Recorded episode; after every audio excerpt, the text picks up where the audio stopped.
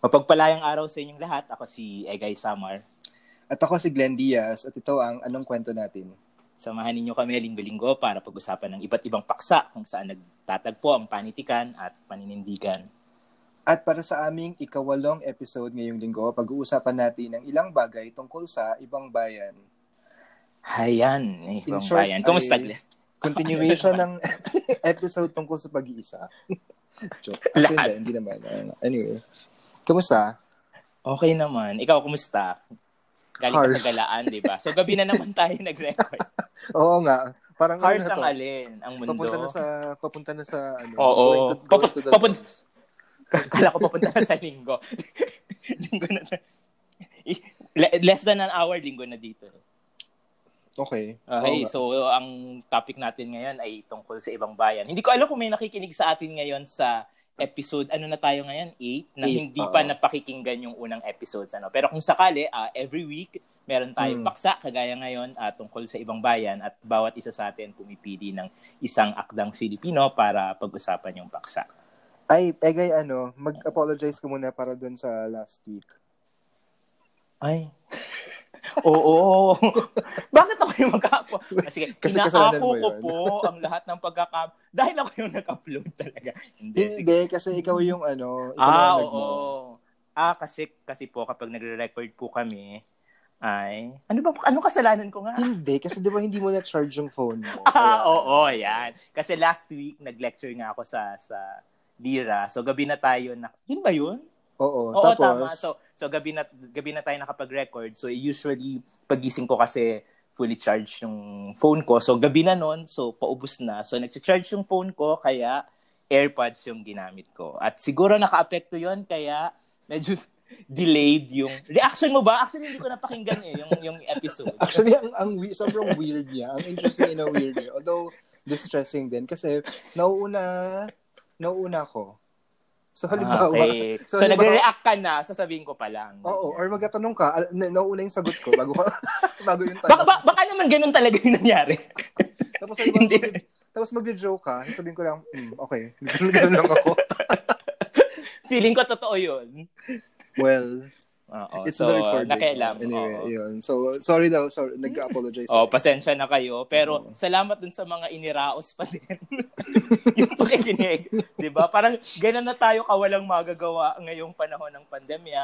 Ay, oo nga. kahit, na kahit ganun naman yun. to. Oo. So, oo.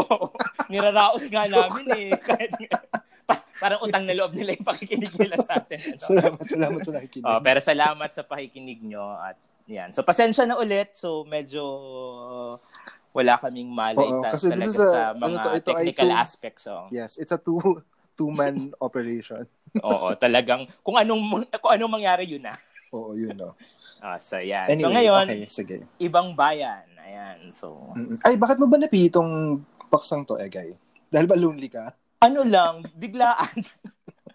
Kasi Okay. ito yung longest time ko, o personal talaga, ano, seryoso Mm. yung tanong. Pero ito, ito talaga yung longest time ko outside the Philippines, parang Okay. labas ng, ng, ng, ng, ng Pilipinas. At, uh, kumbaga, wala naman, na ba? Ah, oo. Hindi ko na alam kung konnichiwa. Hindi. Wala naman din ako nakakausap dito in, in Japanese. Parang, ayun nga, Mm. ah, recently, ah, nag-enroll ako sa, ah, hindi nag-enroll, parang gum- gumagamit ako nung ah, app na Mm. italki. Familiar ka ba doon? Kung nag-aaral ka ng language, tapos merong mga tutors from different Okay. countries or based sa sa iba't ibang bansa, tapos hanapin mo lang yung ah, kailangan mo. So yung, usually, di ba gusto mo native speaker yung, yung kausap Ah, okay, mo. okay, okay. Tapos yun lang, parang ah, magbabayad ka lang per hour ng conversations Mm. nyo. Pwedeng ikaw yung mag-direct ng topics per conversation. So ganun, para Ah, ma-practice yung okay. Japanese ko. Kasi wala talaga akong nakakausap. Tapos pwede kang mamili Japanese. na ano, mamili Oh, kung ikaw yung sino. mamimili. Ang dami ng mga nandun eh. Okay. Merong mga professional teachers. So kung gusto mo ay mas Okay, okay. programmed yung yung oras na, na binabayaran mo or kung mas gusto mo nga na informal yung yung Okay. usapan. So maraming mga estudyante ganun yung racket eh. Ah, okay, okay. Ganun. Pwede kang mamili ng Ah! ano, ng kasarian. Oo, oh, kasi kasi may mga in- may mga uh, parang introductory video sila kung bakit sila yung Ah, okay, mo. okay, so, okay. kung makaka- makakapili ka talaga. Mm. Ng, So, kung pwede kasi mo i- Oo, kasi makikita mo sila kasi mag-Skype kayo eh. Skype or din mismo sa Ah, app. okay. So, syempre gusto mo naman yung kausap mo, eh gusto mo ring makita. So, pwedeng, pwede mo i-filter halimbawa yung height na ano, 5, Ay, wala, wala yatang ganyan. Hindi, hindi man Tinder yata. Sa Tinder ba nakakapili ng mga ganyan? Wala naman yata. Anyway, okay, okay. Ay, Interesting. Kung anong kunwari ka pa. Kahit naman Anyway. sino, tinata- kahit naman sino tinatanggap ko na. Nandun na ako sa punto na Oh my God. Humigil ka. Humigil ka. Okay, anyway. biro lang, biro lang. Ayan. So, yun. So, so i- i- ibang bayan. Mm-mm. At syempre, yung iba pang mga dahilan siguro lilitaw sa discussions natin mamaya. At Okay. mauna ako, hindi ba? Dahil yung ah, il- ah, earlier yung text ko, earlier na Oo. Publish, ah, yung text ko ay kwento ni Fanny Garcia, Mm. Okay. Arrivederci. Ito, so 1982 nanalo sa Palangka ng second place. Mm. Itong kwento na ito. So na-publish ito dun sa anthology ng Second Palangka. Oo, ang first nung year na yun ay si Luwalhati Bautista. Ah, okay, okay. na maganda rin yung kwento. Mas maikli pero maganda din yung kwento. Yung tatlong bu- kwento ng buhay ni Juan Candelabra. Yun yung nanalo na first nun. Ah, ah, tapos na-publish nga dito sa antolohiya ng mga nagwaging akda nung dekada 80 ng, sa maikling kwento ng Palangka. So nung 1990 ito na-publish. Pero alam ko ay nasa libro siyempre ito ng short story ni Fanny Garcia na Sandaang Damit Okay. iba pang maikling kwento na 1994 naman na-publish. At memorable sa akin yung kopya nito kasi nabili ko yung kopya ko, yung first edition na yon sa, familiar ka pa dun sa ano, yung Old Manila sa SM Mega Mall? Hindi. Hindi ko na nasa- siguro naabutan. OA ka ha? na, na, nasa ano siya, nasa, ilang floors ba yung Mega Mall? Five? Parang Five, nasa topmost, oh, topmost floor Okay. siya. Di ba may mga galleries na lang doon? Yes. Tapos, oo, oo. may old uh, Manila na shop nga ng mga tindahan. Kagaya nung nasa UP. Ano ano pangalan Mm. nasa UP na bahay ano? Yung nasa nasa bahay ng alumni na sa gilid. 'Di ba parang may ganun ding type ng ano ng mga luma ng mga gamit ganun. So dito may books, may magazines. Tapos dahil nga Mm. ako ay nag-practicum sa Old Medical City sa likod Aha. ng Mega Mall before. Okay. So every day uh, nung summer ng uh, junior year ko ay lagi akong nandoon sa sa sa area na yon so doon ako kumakain doon ako uh, patingin-tingin so alam mo naman tayo 'di ba ang puntahan natin book sale doon sa ground floor o. Mm. so at merong uh, may power books pa nun sa sa sa, sa Mega Mall Sa first power floor din. yun di, oo. oh, di ba yung Power- entrance from the entrance MRT From oo. MRT, oo, yes.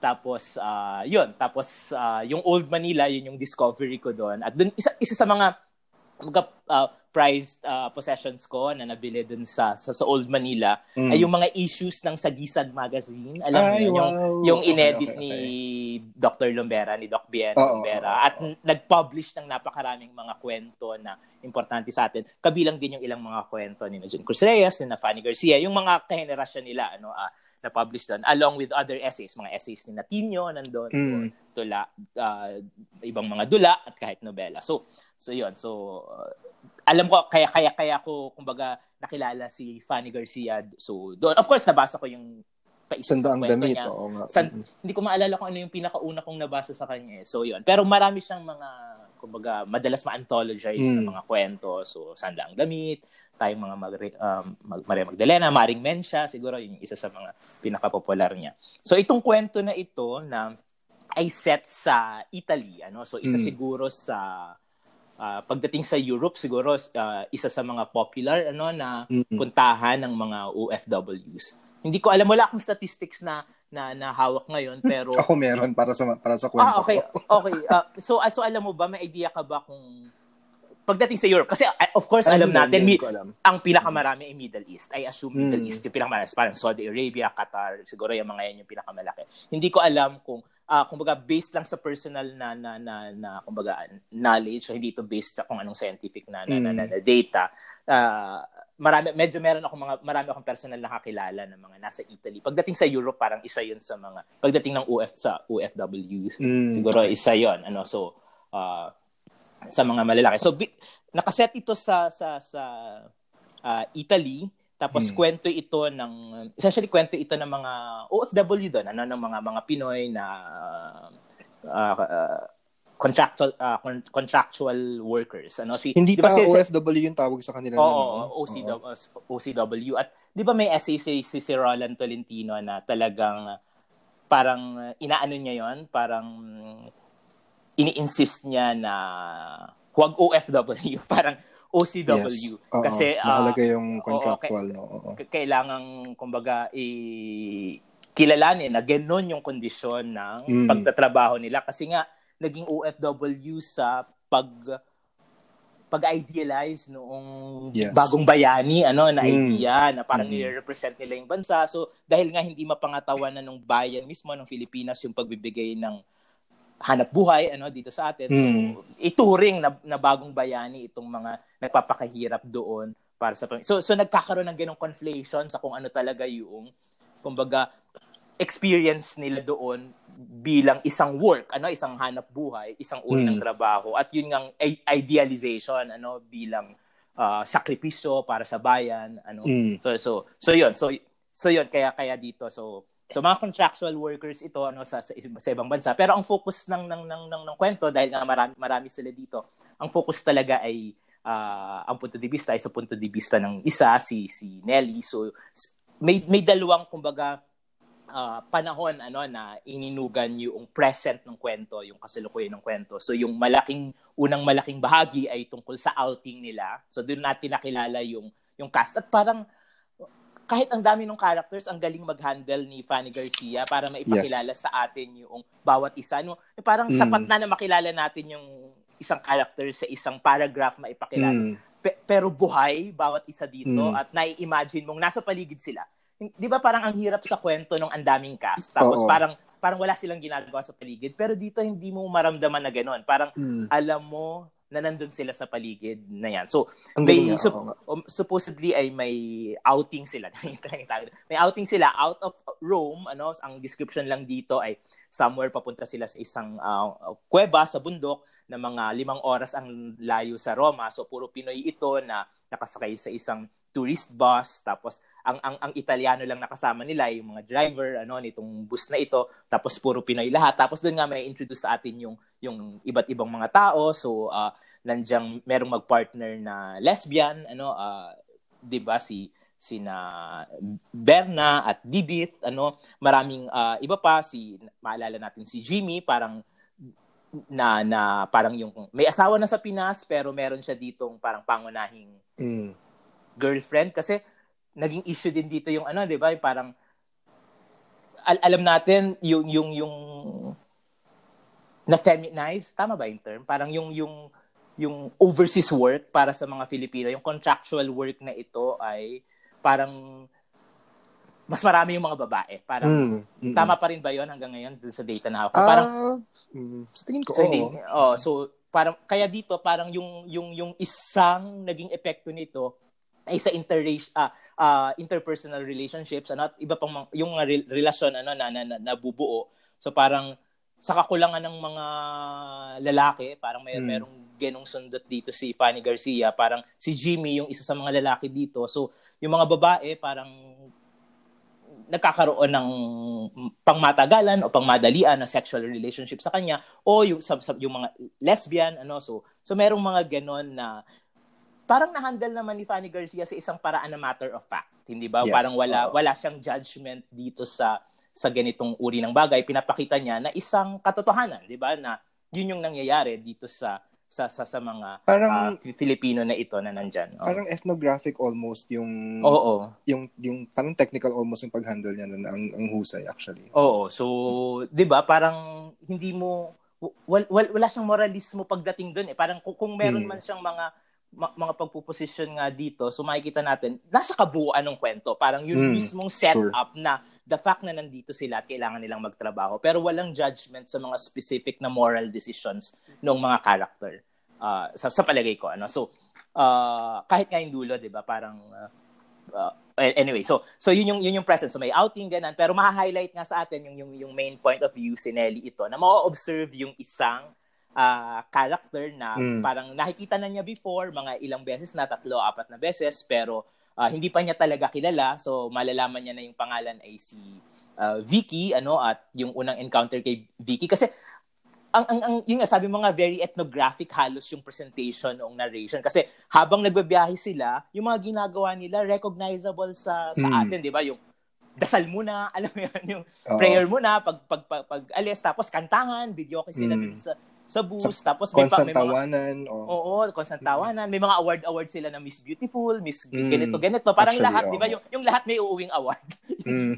may, may maitawag lang. Tapos, sugal-sugal, di ba? Yung, yung, yung ilang ilang lalaki lang, parang apat lang yata silang lalaki, at least yung may mga pangalan dito. So, next, nag, nag, nagbabaraha, nagka-cards, ano. Tapos, merong uh, issues sa mga dalang pagkain. Tapos, yung may hulaan din, di ba? Yung may hulaan por- portion na anong mangyayari Ay, sa'yo, true. sa hinaharap. Na mala- So, man- naging mala- malaking bahagi actually nung Oo. kwento, no? So parang na, na, na, nagawang sapulin yon sa isang Mm. paraan na hindi parang binabagsakan tayo ni ni, ni Fanny Garcia. Parang Mm. very natural yung yung pagkakabags, pagkakabigay niya sa atin ng mga mga detalye na yan. At doon nga makikilala ni, ni Nelly si Vicky dahil si Vicky yung hinuhulaan noon nung isa sa mga kasama nila na I think parang Esther yung yung yung yung pangalan. Okay, so ah so yan at dito kapag paisa-isang nakikilala yung iba't ibang mga tauhan bago mag-focus kina Vicky at Nelly, ang isa sa mga talagang tatatak sa atin ay na habang nandun sila, ang isa sa mga constant na tanong nila sa isa't isa ay ano ka dati?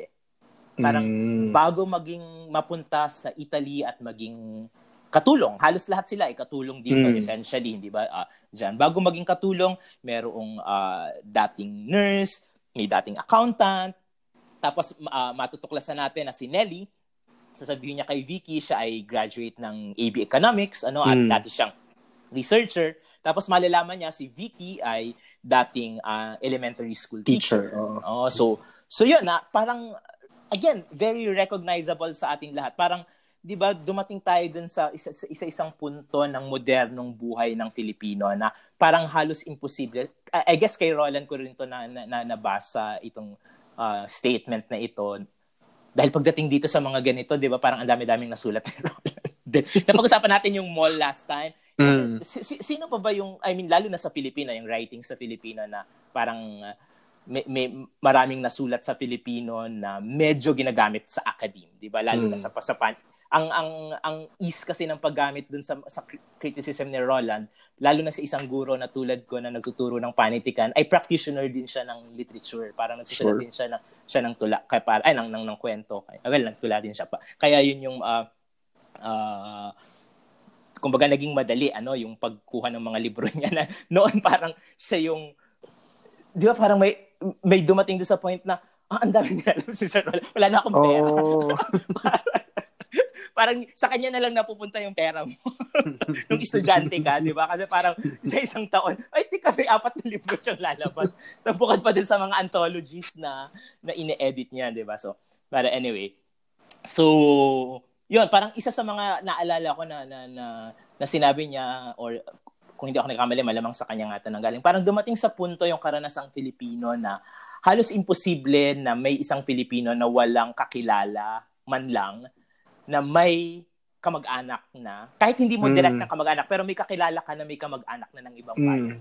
Di ba parang, so parang ganun katindi yung, Feeling ko yung, ngayon, Egay, yung movement. na. Ano. Kaya nga eh. So, Feeling ko ikaw so na yung- mismo yung point, ngayon. Lagi lahat may kilalang Oo. Nag-record Hindi, yun nga. Oo. So, so, so, so, tama. So, parang kung dati parang kamag-anak. ka- kakilala mo, kakilala mo yung may kamag-anak. Ano? Parang Mm. ngayon, parang, gano'n na nga, di ba? So, Yeah. Ah, parang naging part na ng buhay natin. At syempre, yung implications nun ay hindi lamang sa buhay ng mga umaalis. Kasi Sure. nakita natin, ang dami, I mean, ang dami na ring mga pelikula na popularize na itong mga ito. May mga pelikula na tayong anak, di ba? Na, Mm. yung Vilma, ah, I mean sa sa recent na na, na na na memory natin. So Vilma Claudine, yung mga epekto na yan ano ng ng Mm. ng, ng pangibang bayan sa mga naiwan at saka sa mga sa mga umaalis. Na alam natin itong ganitong naratibo ay well, taglay essentially ng mga naratibo sa atin, 'di ba? Dahil mula sa mga epiko, 'di ba? Yung kasi yung bayan sa atin, yung word na bayan ay nagta-transform, 'di ba? Hindi siya Actually, necessarily nga siya. bansa. oo. 'di ba? So, alam natin kapag al- kapag nasa Pilipinas tayo at pinag-usapan natin ng ibang bayan, clear sa atin na labas ng Pilipinas yung ba- yung ibang Mm. bayan, 'di ba? Pero kung nasa kung, kung iba kung mas mas pumapaloob tayo pag tayo isa't isa sa ang bayan ka galing, alam mong pareho kayong Filipino, alam mong hindi ilabas ng Pilipinas ang pinag-uusapan, mm. kundi bayan sa loob ng Pilipinas. At sa sa inyo din ba? 'Di ba ang tawag din natin sa center mismo nung ay bayan. Oo, bayan din, 'di ba? So, taga-bayan, 'di ba? So Pwede rin uh, siyang tao o lugar.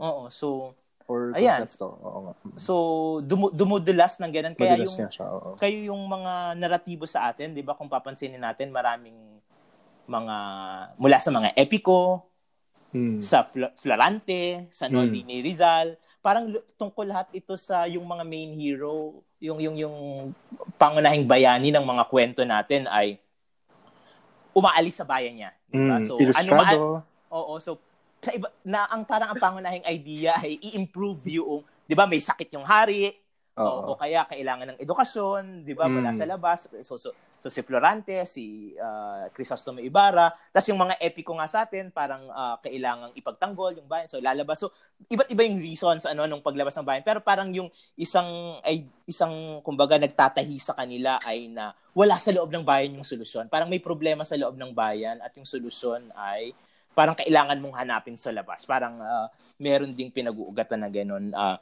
sa mga sa mga naratibo natin. Na ngayon nga nag ang naging mukha na noon o ang kumbaga na concretize 'yon sa isang napakalinaw na parang economic setup na meron mm. tayo mm. sa sa sa sa bayan ano na na meron tayo. So 'yun. So yung present na ito, so nagkakilala sila So nahilo-hilo sa sa bus itong si si Vicky dahil uh, parang pagod sa trabaho nung sinundang araw. Kaya pagdating nila dun sa lokasyon, naaakyat pala sila ng parang dalawang kilometro papunta dun sa kuweba. Nag-decide si Vicky na magpaiwan na lang dun sa eh, ibaba.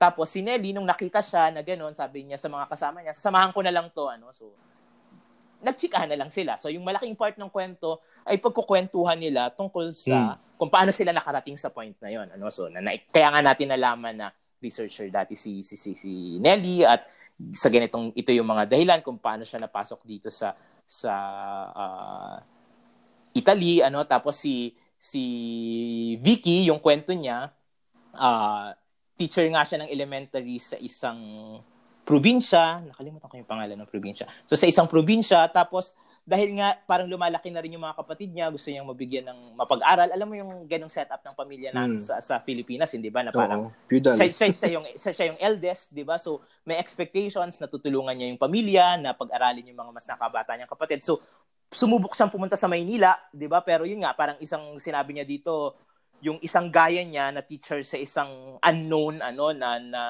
probinsya, mm. parang hindi bibigyan ng yeah, sabi nito, baliwala ang qualifications ng isang nagtapos lang kung saang probinsya. Baliwala sa lungsod. Ang limang, labinlimang like, taong pagtuturo niya. siya. Oo, diba? 15 years siya nagturo sa isang liblib na baryo. Baliwala yan pagdating niya sa Maynila. Kaya napilitan siyang pumunta sa mga recruitment agencies at pasukin yung una nagtrabaho sa Maynila, nag-iba't ibang klaseng trabaho, so clerk, uh, sales girls, servidora, etc., trabahadora sa pabrika, tapos ang liit ng sweldo, kaya mm. napilitan siyang pumunta sa recruitment agencies hanggang sa may mag-alok nga sa pagpunta sa Italy. Pero iba rin yung kwento nung nakarating na siya sa Italy kasi nagtrabaho siya sa isang uh, parang villa ano na mm. mada.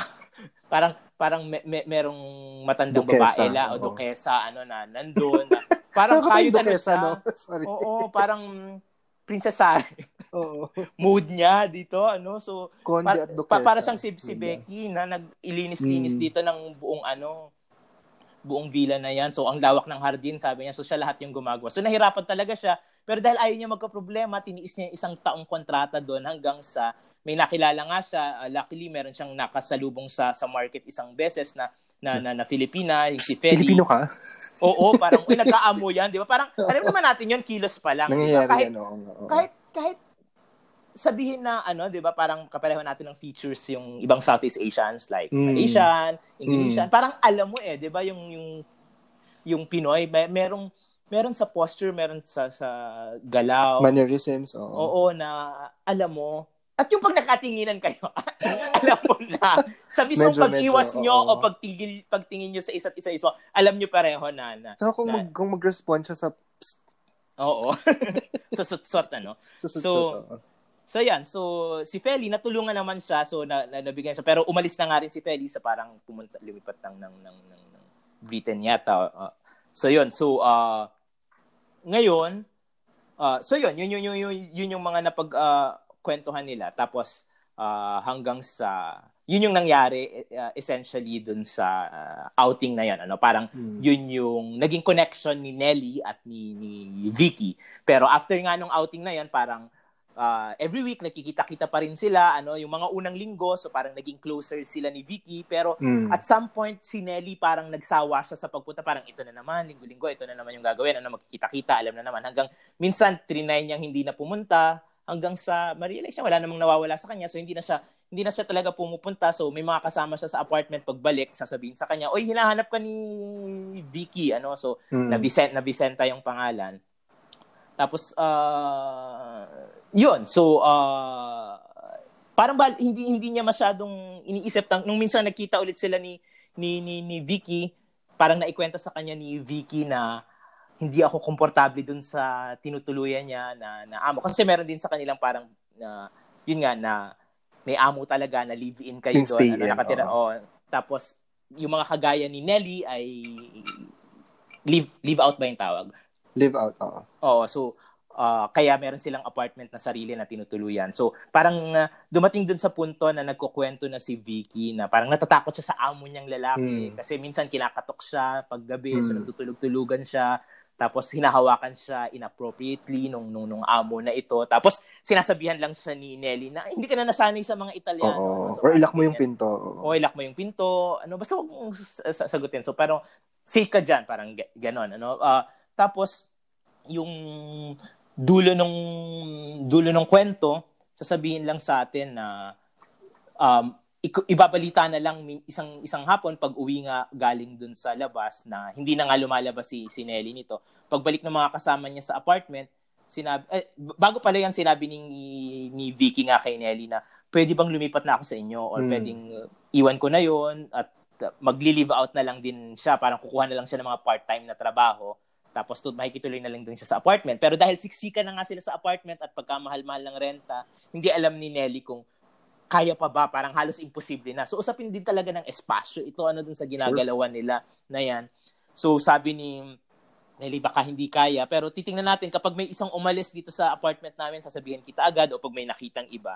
Pero yun nga, bago pa nangyari yon isang hapon, ibinalita na kay uh, Nelly, ng mga kasama niya sa apartment, na alam mo na ba yung nangyari kay, ano, nabalita, uh, nagulat sila na si Vicky nga ay patay na, sinabi si Vicky patay na at ang nangyari ay na tumalon daw mula sa uh, kung alin mang floor, parang fifth floor fifth ng floor, oh.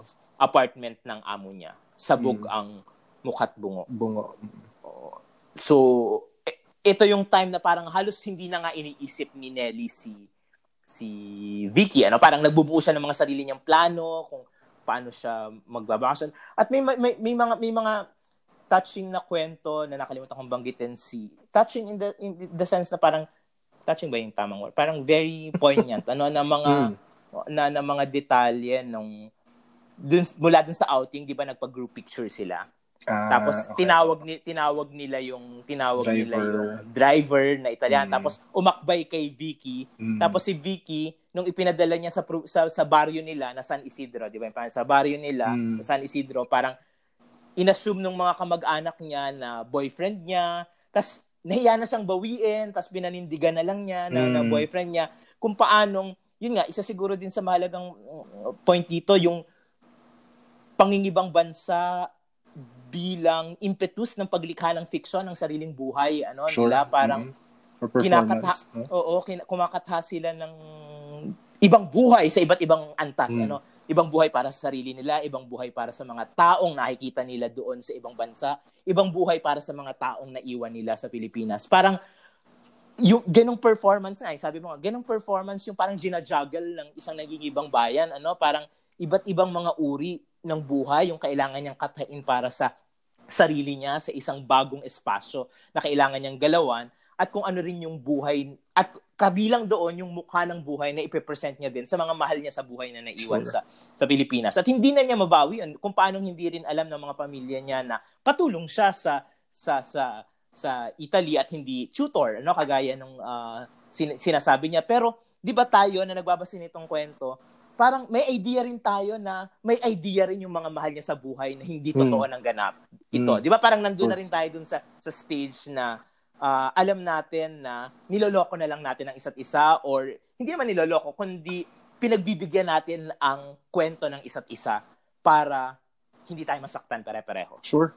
'di ba? Parang nandun na sa gano, nandun sa nandun na sa ganong punto. So 'yun, kaya pagdating dun sa dulo nung nag-uusap-usap sila pagkatapos ng nangyari ito, so iuwi yung bangkay ni ni Vicky, nag-ambag-ambag sila silang mga Filipino para i- maiuwi yung bangkay tapos ang pinoproblema nila ay anong bersyon ng kamatayan yung sasabihin nila dun sa mga magulang parang ang saklap naman kung sabihin nilang nag-suicide ano parang ah, wag na yun yung kwento nila so parang may nagsuggest parang binangungot na lang ano o pero Mm. paano kapag binuksan nila yung kabaong ano tapos nakita nga nila nabasag yung mukha Saka may Na nagsabi ito- pang ano, ano ba yun? Hindi binabangungot ang mga babae or something. Oo, diba? lalaki lang oh, lalaki Lalaki. lang binabangungot. Scientific ba 'yon?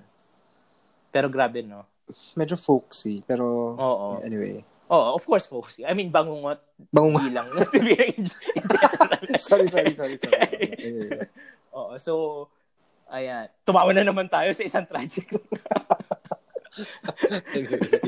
hindi ako tumawa. Ikaw lang. Tumawa. For the record, hindi ako tumawa. Ayan. Sige Ay, na. Ako na, ako na. Basta, basta po may pagkakamali sa podcast na ito, ako ang may kasalanan. Salamat. Salamat sa pag, ano yan, pag So, yan. so for the record, laging ako po ang may kasalanan na yan. Mm-mm. So yun, so tapos sabi ni Nelly, ganito na lang kung ganun, nabangga yung kotseng sinasakyan niya. Ano? At dun sumang-ayon yung lahat. Tapos mag Hmm. end tayo dun sa kwento na sinusulat ni Nelly yung liham para sa pamilya ni Vicky at Ganda. yung yung remem- yung pag-alala niya sa kwento ni Vicky na ay dito lang naman ako sa Italy Vicky sa San Isidro ako si Pising. Vicente. So, mm, Bising, oo. Ang ganda. Ang ganda-ganda Oo, ng dulo niya, no? Oh, correct. So, I mean, kinikilabutan pa rin ako kapag binabasa o inaalala Mm. itong kwento na ito. Kasi, alam, ito yung isang uri ng kwento na parang nagkwento lang siya ng isang totoong kwento. Mm. An- ano man yung, parang, ito yung kwento bilang pagsisiwalat talaga. Mm. Pero, may, may kasiningan Mm. sa isang paraan na hindi ka kasi napakadaling maging very moralistic lang dito sa ganitong mga naratibo, 'di ba? Na humuhugot ka tungkol na humuhugot kung huhugot ka ng kwento tungkol sa totoong kondisyon ng mga pagkaapi ano dun sa sitwasyon Mm. ng mga parang napakadaling mahulog dun sa trap na ah mag-ano ka, yun nga, mag mag-moralize ka lang dito at parang mag mag mag maghihiyaw ka dito sa kasawian na Mm. ito. Or Pero manisi, ganyan. oo, ma- ma- ma- dito parang malinaw kay Fanny Garcia na gusto niyang ipakita yung kasawian yung yung range ng mga kasawian na dinaranas ng mga nagtatrabaho Mm. abroad Mm. pero malinaw din sa kanya na gusto niyang magkwento. At pwedeng maging compatible yon At pwedeng, yun nga, pwedeng, pwedeng mangyari yon ng matagumpay pareho. Nang hindi niya kailangang isakripisyo yung, yung isa dun sa isa. Kasi, ang dami, kumbaga naging effective yung, ano, yung dama mo yung pain, yung sakit. Mm. Dahil ang daming light moments dito na, na Mm. 'di ba yung matatawa ka talaga dun sa mga kwentuhan nila, yung mga hirit nila dun sa isa't isa, yung mga simpleng ano na nagbibigay din sa atin noong noong nung nung, nung very similitude ano yung Mm. ah, mga detalye ng biroan nila. Na milyonaryo na naman tayong lahat kasi yung lira, 'di ba? Yung nag-compute din sila dito, yung yung isang True. kwento, isang kwento ni si Vic, kwento ni Vicky 'yon, 'di ba? Or ni Nelly ba Mm. na nung nagpadala siya ng parang 50,000 50,000 na, lira. na lira sa ano para mabaliw mabaliw-baliw yung mga oh Ang my god ang dami na natin pera tapos 300 pesos lang naman pala so so pagbanggit niya yung detalye na yan later on kasi earlier in the story parang nagbiroan sila na o lahat naman tayo milyonarya na dito di ba Mm. dahil nga sa genong uh, ano na currency ano value ng currency dati nung hindi pa euro ano lahat ng ano so yung lira pa sa ano Italy so so yun. So uh, uh, ang napaka parang posible ba? So sa harap ng mga ganitong kwento isa sa mga maiisip mo talaga ay posible ba ang isang kwento tungkol sa isang bayan sa pangingibang bayan na walang kasawian? Parang isa 'yon sa mga kumbaga lingering sa akin na ano eh, lingering mm. sa akin na na bilang tayo ay parehong nagsusulat din, 'di ba? Uh, Pag English uh, siguro, uh, pwede. Grabe ka. Shade. Self, so, self shade. so, hindi, pero totoo, kahit English, pet... hindi, uh, hindi, merong, hindi, of course, hindi, yung kabuang sitwasyon ay marahas, mm-hmm. no? pero you know. Bil- bilang yung panitikan parang in general ang hirap na mm, mm I mean napag-usapan na natin sa happy ending, hindi ba? sa bagay, oh, kasi wala naman talagang ganap na happy ending. Uh, ano ending. Oo. Mm. Pero yung yun mismong idea na clear sa iyo, magsusulat ako tungkol sa karanasang Filipino na nasa ibang bayan. Pwede mo bang projectin na masaya? Marami Not necessarily ending. Oo. Uh, I suppose. Oo. Okay. Hindi, I mean, theoretically, pwede mong gawin Oo. yun. I mean, mm-mm.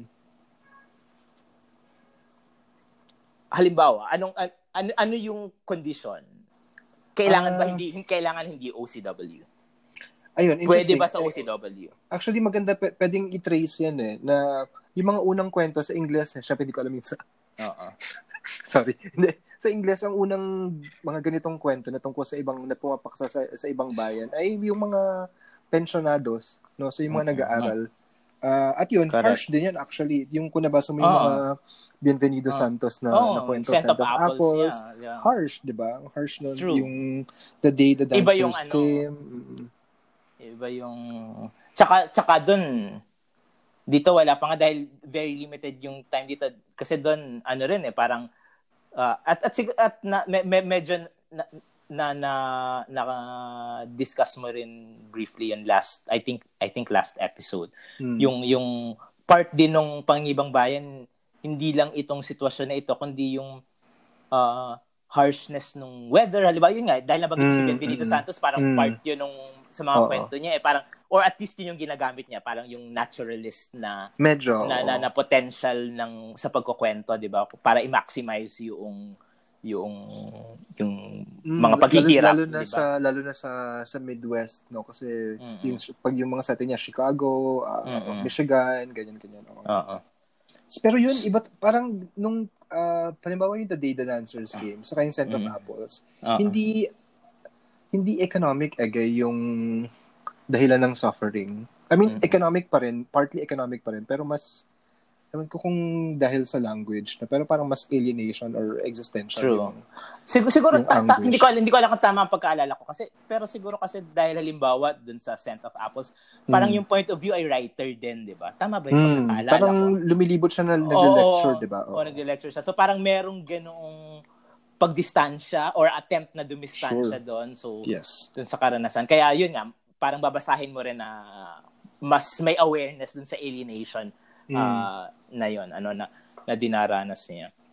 So at dito 'di ba uh, very naalala mo ba yung parang kasi ilan ilan ang ilan ang mga babaeng tumalon, 'di ba? I mean, from huli mm. uh, ni Rizal sure. Hanggang mm. dito dahil diyan sa parang yun na yung parang yun na yung final na expression nila ng ng ng ng quote unquote freedom oh, ng kalayaan. Defiance, no? O ano, parang yun, yun nga, yung defiance nila diyan sa, sa sa parang hindi ito na yung huli kong paraan para ipahayag na hindi ako hmm. mapapaloob dito. Parang hindi hmm. ako masasakop ng ganitong sitwasyon. Na very tragic, 'di ba? Sure. Para para uh, danasin niya na yun parang uh, isang daang taon after kay Rizal, parang hmm. tumatalon pa rin yung mga babae dahil sa isang oh, uh, no? kondisyon na hindi sila, hindi nila hawak yung kapangyarihan at hmm. kailangan nilang protektahan yung sarili nila at paradoxically yung manner ng protection sa sarili ay death, hmm. 'di ba? Parang Tapos kamatayan. pa rin testing dahilan. Europeo, oh. no? Oh, true. Oo. Oh, manyak na Europeo. sila pa rin. Parang kahit na, sila man ang pumunta o sila ang puntahan, mm. parang tayo pa rin yung alila, di ba? Tapos, tayo, eh, tayo, tapos agay yung naalala mo yung Sara Balabagan na case? Yun yung uh, other option eh. Di ba, sobrang limited yung option mo sa magpakamatay ka or patayin mo yung tao. Tapos uh, ang mangyayari sa'yo, eh, the death penalty ka pa rin. So talagang oh, wala talaga siyang... Ano, at ano pala, na, yung, yung floor contemplation ay, nabanggit ko na ba to? Very, diba? very, medyo malapit sa karanasan. Kasi taga San Pablo Ay, taga San Pablo nga siya. Oo, nga. Oo so mm-hmm. ako ay freshman high school. Mm. Kaya nung libing niya, Boy mm. Scout ako. Boy Scout, Boy Scout, di ba? Para may plus points. sorry. Oh my God, sorry. Uh, di ba? Para may plus points nun. So, mm-hmm. kabilang kami, sa, dahil katabi kami ng cathedral eh, yung Liceo mm-hmm. schools kasi sa Laguna, so katabi ng cathedral yung school namin. So, kami yung mga nag-assist noon. So, of course, wala pa akong malay sa lahat. Parang mm. kung gaano katindi. Alam mo lang na ito 90... national interest. Oo. 3? 94? for uh, 94 siguro kasi 94, 94 ako. 94 95 either 90 Okay, okay. Uh, 94 95 kasi tanda ko mga first year high school ako. So So nandun talaga. Mag-compute na kayo. Okay. Oh, yeah. Wala naman akong denial dahil sa edad. So yan. So na, nandun at alam mo lang na parang ang parang yun yung at least sa sa memory ko na, na parang mm. unang malaking issue na yeah.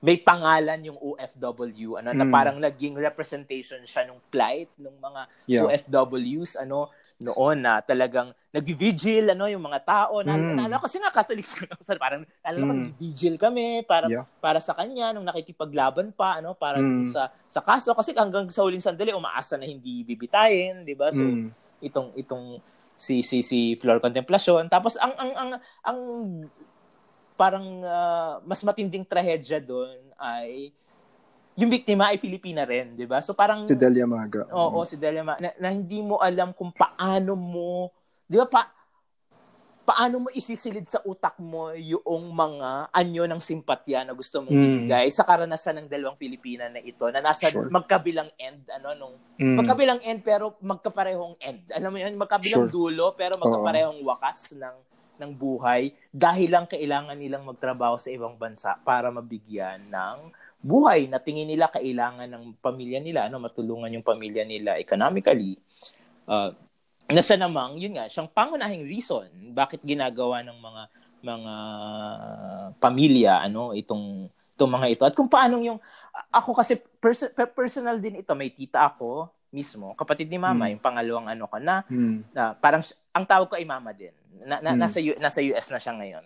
Siya ay uh, nagtrabaho sa Hong Kong, nag uh, domestic helper siya sa, sa sa Hong Kong. Kahit kagaya ng marami dito, ay tapos siya ng college, ano, dito mm. sa sa Pilipinas. At ako feeling ko ay parang partly ay dahilan doon. Hindi lang ako kasi kagaya kagaya ni ni, ni Vicky dito, yung dalawa kong tito na bunso, magkasunod, yung magkasunod kong tito, kasabay ko habang nag-grade school ako noon, sila noon ay nag-nursing. Yun naman kasi yung uso nung time uh, na yon ano, okay. na, na kurso. Parang, so dahil doon, parang exactly the same reason. Kung, kung gusto mapag-aral yung, yung, yung mga kapatid. So yung, yung tita ko, naalala ko talaga, ang tawag ko nga sa kanya mama, parang sa totoo kong ina na hindi ko nakasamang lumaki dahil nga laki ako sa lola, laki ako sa mga tita.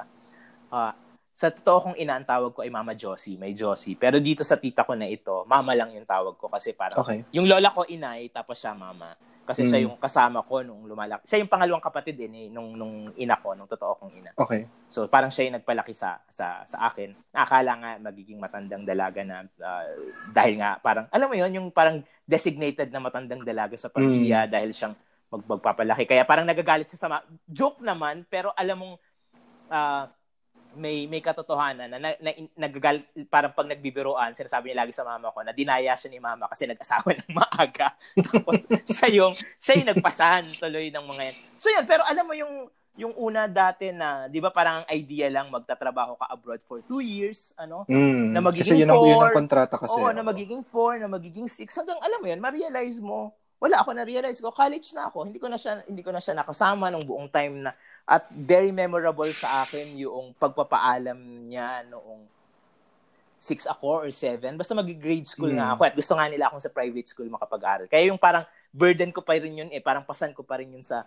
sa sa, sa isip ko na part ba ako noon parang kaya ba hindi kami nagkasama ng matagal habang lumalaki ako or hindi niya nakita mm. yung paglaki ko talaga dahil gusto niya ako mapag-aral sa private school. Alam ko naman yun na yung mga tito ko din. Pero yun nga, parang part din yun eh. Nung, no, parang yung mga ganyang is, kailangang isuko, ano, hindi, parang hindi kailangan na may mamatay, pero para para makita yung yung yung tragic din dito, kundi yung nangyari rin sa mga relasyon, ano na sa hmm. pamilya mm, na talagang yung social cost talaga. Oh, lumaki kayo, lumaki yung mga anak. Ito nga hindi ako niya ako totoong anak eh, di ba? Pero mm. pakiramdam ko may malaking nawala sa buhay ko kasi lumaki ako na alam ko yung isang tao na parang mahal na mahal ko nung bata ako kasi nga mama, mama ko. Hindi ko siya nakitang lumaki. So, yun. At siya yung nag-inspire, di ba? So, Ang harsh. Siya yung, ano, ano? Siya yung nag-inspire partly nung after ah, ng kwento the na first uu- book. Oo, okay, na uuwi okay, na ang nanay kong si Darna. Si Darna, na, okay. Oo, okay. na hindi ko siya totoong mama, pero tita ko mm. na yun. Na sa akin, kumbaga, at siguro ito yun na yung final point ko bago pa iba to sa'yo. Sa akin, nung sinusulat ko yung kwento, at I guess yun din yung point ko nung, nung so, so, sa kwento na yun, ay na, uh, kung merong isa-celebrate man dito sa ganitong kondisyon, ay laging yung pag-uwi mm. naman talaga. Parang, yun yung, kumbaga, mm. yung anticipation ng bata sa pagdating, sa pagbabalik na ito. So, yung pangako ng pagbabalik. Parang, yun yung, di ba parang, dumating na rin tayo dahil nga sa ganitong mukha ng diaspora ng mga mm. manggagawa ano na Filipino. Parang dumating tayo dun sa punto na parang ang pangarap nyo na lang bilang mga pamilya ay magkasama-sama ano na sa Pasko. Sa term dyan, sa ano, yung yung for good, 'di ba? Yung oo, yung parang pag for good ka na, oh, for last good na, na parang oh, last oh. last na ito. Tsaka 'di ba, may time noon parang na, na kwento sa atin lalo na nung napakamahal pa kasi hindi talaga nakakauwi noon kapag two years yung kontrata mo. Mm. Hindi ka talaga makakauwi, 'di ba? So, mm. dalawang taon ka uh, ab- uh, abroad. At yung mga umuuwi, at yung iba nagtatagal nga, 'di ba? So, parang nandoon na So, pero kapag umuwi, 'di ba, ang daming kwento during that time na paglapag ng eroplano, puro OFW, nagpapalakpakan sila Oo, at naiiyak sila dahil Kasi itong mga diba? middle class na peste ay ano, kasi, kasi, kasi alalahanin natin during that time, walang wala yung technology na meron tayo ngayon na napakadaling sure. mag-video chat. Oh ano. my God, no, voice no, tape. Na, na, voice tape. Voice tape. Diyos ko, so kasulat. Literal na sulat. Ano, na ang, hmm. ang haba-haba ng sulat na parang sure dalawang linggo bago makarating tapos isang mm. buwan kang maghihintay. Tapos yung ano yung magpapadala ng telegrama kung kailan tatawag kasi isa lang yung may telepono sa baryo niyo. Mm. tapos makikitawag lang doon tapos aabangan yung tawag sa oras na yon. Yun lang pa tas alam mo na magagawa lang yung tawag na yun sa mga espesyal na okasyon kagaya kapag Pasko nga dahil mahal yung tawag during that time. So yun so so so ganoon kahirap. Kaya halimbawa so yun. So uh, kaya grabe yung mga okasyon ng pag-uwi na talagang yung paghahatid at pag-uwi, 'di ba? Buong barangay. Sure, ay, na nasa isang jeep, jeep no? isang oh, jeep na naghahatid, ano, na nandoon, na talagang hmm. paalaman galore para kayo nagpi-picnic ano pagpunta sa, hmm. sa sa sa airport na yung ganitong karanasan ano parang na nagtatahi kaya kaya, kaya alam mo kaya siguro halimbawa ako uh, parang alam alam alam ko kung saan ako kabilang eh. Alam mo 'yon dahil Mm. Alam ko na yung ganong karanasan na pinagdaanan ng pamilya ko ay pinagdaanan ng mas malaking bahagi ng mga Filipino sa, okay. sa isang Imagine banda. Communities ito. Oo, so so 'di ba? So yung ganon na na na, na realization din. Kaya mm. ngayon 'di ba? Alam alam mo naman ang addiction ko ay ano, hindi ba? Parang reality shows. yung oh, guilty tapos, pleasure, guilty pleasure ko. Uh-oh. Kaya natatawa ako dito sa mga contestants ng reality show na na mga Amerikano Mm. Na tatlong buwan silang nandyan. Big Brother yung minamarathon mm. ko ngayon eh. So, yung Big Brother na wala silang contact sa outside world, di ba? Tapos, mm.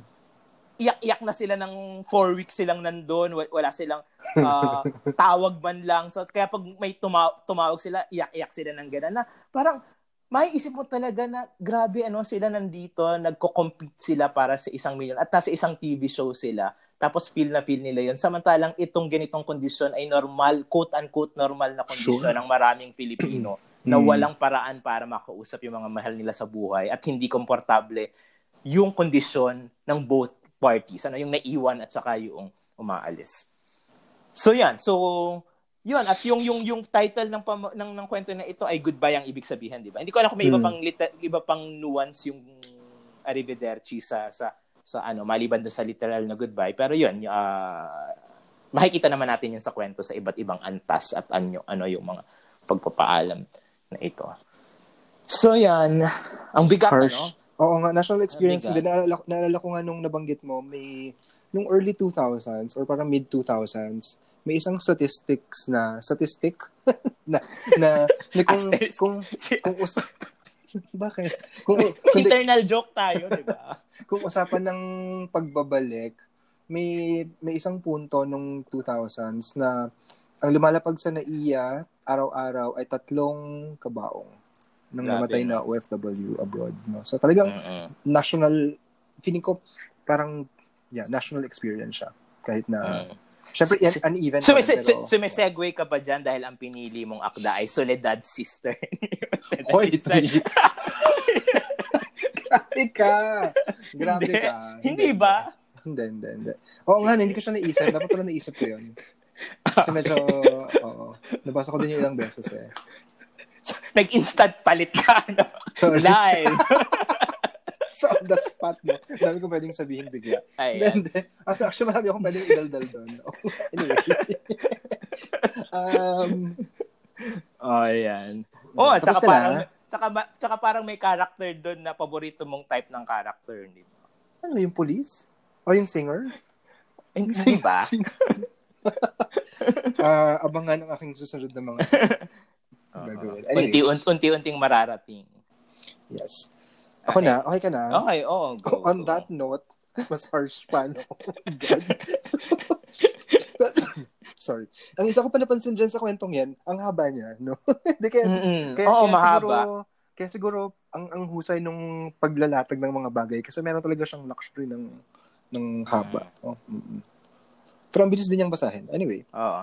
True. Ito naman ay yung, yung napili kong kwento ay maikli lang. Actually, maikli lang talaga siya, no? Parang, uh, siguro mga apat na pahina or limang pahina.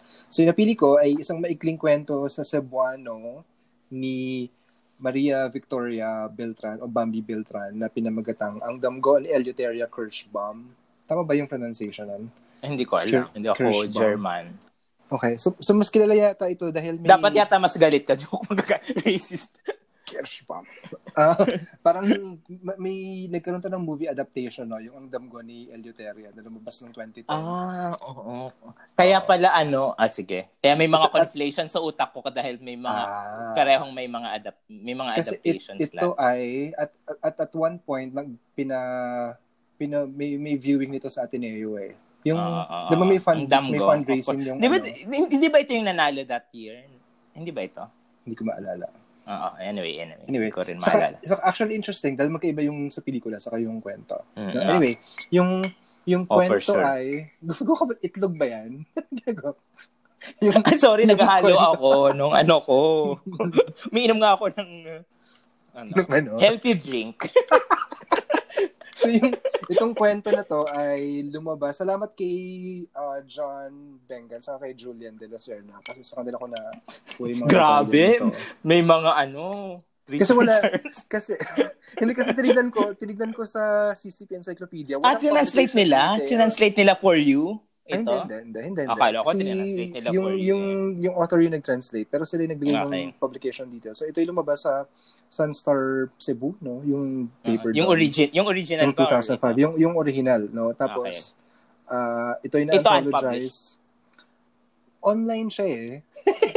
ah, it, pati itong English, itong English. Oh. Yung English, oo. At ah, okay. alam ko si, si Bambi din yung nag-translate eh. Si okay. uh, yung yung writer nito, parang na, nabalita siya recently dahil um parang inaresto siya o pinaaresto siya nung mayor ah, dahil parang yes, yes, yung yes. may may satirical na na post no na parang Cebu is the cent COVID center, parang center of, of the COVID, universe parang the un- and the solar system or something. Tapos libel ganyan. So bilang scenario. Tanga tanga tong ano gobyerno. Anyway, so na-apologize uh. sa Sugilanong Cebuano na volume 2, so collection ng Cebuano fiction mula 1941 to 2005 available sa Ateneo Press na pwede niyong bilhin. Uh-huh.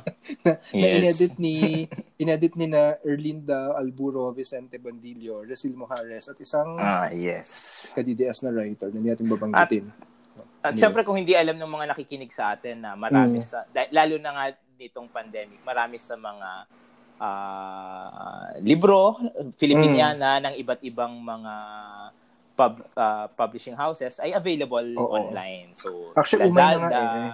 Shopee, o kung sakali. Pero parang imposible na nakikinig sa atin na hindi pa alam yun. Ano? Oo. Pero kung Saka- sakali lang, so kung naghahanap kayo ng mga libro ng Filipino, so at hindi kayo makalabas, makapunta sa bookstores. Parang So, madali na sale, online. no?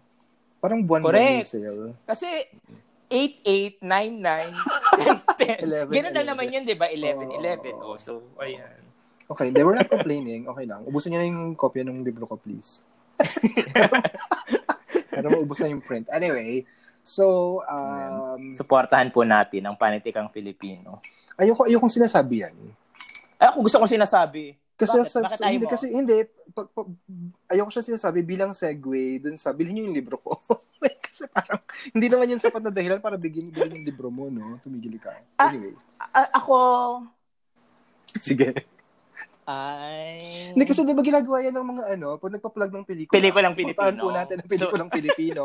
Oh, eh, Okay, hindi kung maganda siguro. Anyway, hater. so on that note, to- totoo na totoo naman pero Hmm. ang idea ko kasi ay nandun tayo sa stage na sobrang konti pa nung napapublish na panitikang Filipino Okay. na parang posible pa namang suportahan okay. para Regardless of quality. para magpatuloy yung pagpapublish. La, get na, na ano mo ba? Parang mas gan, mas mas mas mas ganun yung yung yung yung kasi alam natin na Well, kagaya din ng logic ng mga mga nasa pelikula. Kaya lang naman nila sinasabi yon kasi kapag nga hindi sinuportahan, wala na silang career, hindi na sila uh, producer. O saka, So saka ito, parang- deluge ng Hollywood. Oo, so, so, so parang idea ko ay kung walang bumibili ng panitikang Filipino, wala nang magpa-publish ng panitikang Filipino. Okay. Time- Edi, edi publish abroad. So kailangan ibang kay bayan, ma- mga nagsusulat na lang an- ng ng English. Anyway, or translator. Anyway, okay, so itong So, kawawa, ikaw- so, kawawa naman mga mambabasang Pilipino. Charot. okay, ah, life's not fair. Sabi nga nila yung Miss Malls. Sabihin ko. Oh, totoo Okay. naman. So, itong- Pero yun lang, yun lang yung dahilan ko. Kaya, kaya ko sinasabi na parang, Oo. well, Okay. parang, ano parang sa akin, sa, hindi sa akin lang, between supporting and not supporting, I would rather support Philippine Lit. Parang Regard- yun yung, pa- parang yun yung, kung may dichotomy dun sa statement, yun yung Mm. dichotomy ko. Hindi yung kung maganda or hindi. Okay. Parang, yun lang. O anyway, eh di wag wag supportahan. Hindi, wag lang basta support. At totoo naman. Oo. Parang, pero yung, yung, yung pagbili kasi, ibang-ibang usapin kasi yung critic, ah, parang criticism para sa akin. Sure. Parang, okay. bumili kayo, kung hindi nyo nagustuhan, hindi mo kailangan papurihin. Nasaan na yung pera nyo? Oo, pag, pag, pag-usapan natin. I mean, gets, gets, gets. pag nabili mo at hindi ka nagandahan, eh, lahat naman tayo malaya na magsalita. Opportunity rin yun for the writers para makita kung ano yung mga pwedeng improve or ano yung mga problema dun sa mga sa mga ginagawa natin, hindi ba? Meron ka bang pinapatamaan dyan, ha? Ay, marami. Anyway, okay, sige. so, itong... Pero hindi itong- ba? Na, gets ba yung point ko? May giggle eh. Gets ba? meron bang, meron bang ano, audience? So, audience? so, so, so, pag sinabi kong support, bili. Hindi kinakailangang papurihan natin yung mga lahat ng Ah, binabasa natin. Okay, okay, okay. Wag mong, wag mo akong, ano, anong, anong expression yan? Don't put oh, words basta, into oh, don't put, Oo. oo. So, hindi anyway, ko sinabing okay. suporta eh, I-celebrate pa, ganyan. oo, papurihan. Bilhin nyo lang. Okay. O, Ay- yeah, dapat baguhin mo yung ano, baguhin mo yung slogan ng buwan ng akdang Pinoy. Bilhin ang Eh kasi yung iba naman hindi hindi for sale eh. Kaya mahirap din yun. Baka hindi nabasahin yung hindi for ang sale. hirap. O, sige, supportahan. Supportahan Tapos na may, may note, bilhin kung available. Oo. Okay, okay. Supo- supportahan pero hindi kailangang papurihan. hirap. anyway, pwede na bang, pwede na ba akong ano, pwede na ba ako? Oh, Pwede push ba? na si ano si nga. So, si yung, ano, Ilioteria. Uh, maikling kwento lang to. As in, maikli lang siya. Um, ayun. Tapos na. So, si, uh, nung nag, nag, nag, nagbukas yung kwento, um, yung present, yung kasalukuyan ng kwento ay uh, parang one year after the events recalled in the story. No? So, pina, pinakalala sa atin yung tauhan si Eleuteria Duhay Lungsod na taga Bohol. Doon sa pelikula, tinatawag siyang Terya na bilang nickname pero hindi siya hindi nabanggit dito sa sa sa kwentong 'yon. Tapos 'yun. So basically binalikan niya yung parang uh, retold in hindsight. So binalikan niya yung uh, kwento kung paano siya napunta sa Germany. At uh, essentially, siya ay um, pwede ba siya maging mail order? Para ba siyang mail order bride? mail order bride pero hindi sa parang, mail order na process. Oo, or hindi business o parang parang uh-huh. refer pero hindi yung uh-huh. hindi siya dumaan dun sa usual na commercial na na proseso, no. Uh-huh. So so yun, basically yun yung buong takbo ng takbo, buong tinakbo ng kwento no, yung um kasi dun sa pelikula kasi uh, ang binaybay ay yung pagdedesisyon niya bago siya umalis, no. Pero dito uh, walang pagdedesisyon na naganap. May konti, pero um, parang decided na siya. Nagagawin niya to. Tapos ito yung kanyang journey mula dun sa sa Bohol, dun sa kanyang bayan sa Bohol hanggang sa sa Frankfurt, Frankfurt, Germany, no? Uh-huh. So, ayun, so nabanggit halimbawa na si, si Eleuterio ay first time niya sumakay ng eroplano, ganyan, tapos na uh, paano ba niya nakilala? Si Hans? Si Hans yung lalaki, uh, meron siyang kaibigan si Merly, na may na pinakasalan yung kanyang pen pal na German din. Tapos na, na parang biniro niya na hoy ano baka naman may friend ka baka may kilala ka naman na ano ganyan na pwede rin pwede ko ring mapangasawa or pwede ko ring makilala etc tapos itong si Merly bilang ano kaibigan I suppose. Or baling, bilang well-meaning na kaibigan ay uh, tinotoo yung yung biro. So ayun so pinakalala siya kay kay Hans na, na ang ang kilal ang alam lang niya kay Hans nagsulatan sila ang alam lang niya ay German basically. No? At may mga ibang may mga detalye later na matutuklasan niya na hindi na hindi siniwalat o hindi hindi nabanggit nung uh-huh. sa ganung proseso ng pag pagkikilanlan no? Um yung takbo ng kwento ay um halos dumaan yung unang bahagi ay pina uh, paano ba, binaiba yung parang bureaucratic process, no, ng kung paano siya umabot doon. So yung pagpunta niya halimbawa sa sa munisipyo para tapos na nalaman niya na hindi na makita yung birth certificate niya. Ito si, si Eleuterio ay bata pa, hindi pa siya hindi, hindi siya matanda, no. 23 pa lang siya. Nagpunta siya ng uh, halimbawa ng munisipyo nga hindi makita yung birth certificate niya tapos binanggit din na uh, kailangan niya pumunta ng Maynila dun sa German embassy para dun sa interview para sa kanyang fiancé visa. Uh, tapos yung mismong uh, paglipad o pagpunta sa pagbiyahe papuntang Germany ay parang ganito rin yung yung takbo no? Para siyang uh, bureaucracy almost no yung pag pag uh, pag sakay sa eroplano na first time mm. sumakay ng eroplano pag sakay ng eroplano papuntang uh, Kota Kinabalu mula Kota Kinabalu hanggang Frankfurt na agad, no? Diretso. Tapos, uh-huh. ay, hindi. After ko na Kota Kinabalu, saan pa after? May isa pa silang stopover eh. Hmm, parang yun lang. Kuala Lumpur. Hindi kasi Kuala Lumpur. Nagka, oh, Kuala Lumpur yata. Kasi nagkaroon siya ng nagkaroon siya ng pagkakataon na makilala oh, yun, yung Oo, yung tatlo, lumipat. May, tat- oo, may tatlo pang Pinay kasi. Oo, Kuala Lumpur yata. Okay. Tapos parang may may layover so nakilala niya yung tatlo. So mukhang parang hindi ko sigurado kung standard na na procedure to. Parang may nilagay na sticker Mm-mm. sa damit niya para markahan siya na kailangan tulungan o kailangan gabayan dun sa sa paglipad, no? So ito yung kung kailangan niya ng assistance, pa sa sa, sa paglipad, pag yung bababa na, parang pinapa-stay yung mga kailangan ng assistance, di ba? So, uh. I suppose parang yun yun. So, nung uh. nakilala niya sa ganong paraan, itong tatlong, uh, dalawa pang Pilipina, napapunta din ng Frankfurt, no? Si Vanji, halimbawa, na 22 years old, ay kakasal sa isang 60-year-old na German. Tapos, uh, may isa pa na 10 years din yung yung agwat nung ng mga edad, no? So, uh, dito pa lang malinaw na kahit na parang sobrang parang puspos ng pag-iisa, no? Parang yung individual talaga yung yung journey na to ni, ni Eleuteria, hindi siya isolated, no? Uh, mm. nang, nangyayari talaga to. Kasi imagine isang flight lang to in one day in in a year or 'di ba? Tapos tatlo na agad sila. So ibig sabihin maraming uh-huh. Or Ganyan. yun nga, hindi hindi isolated yung ganitong ganitong kaso, no?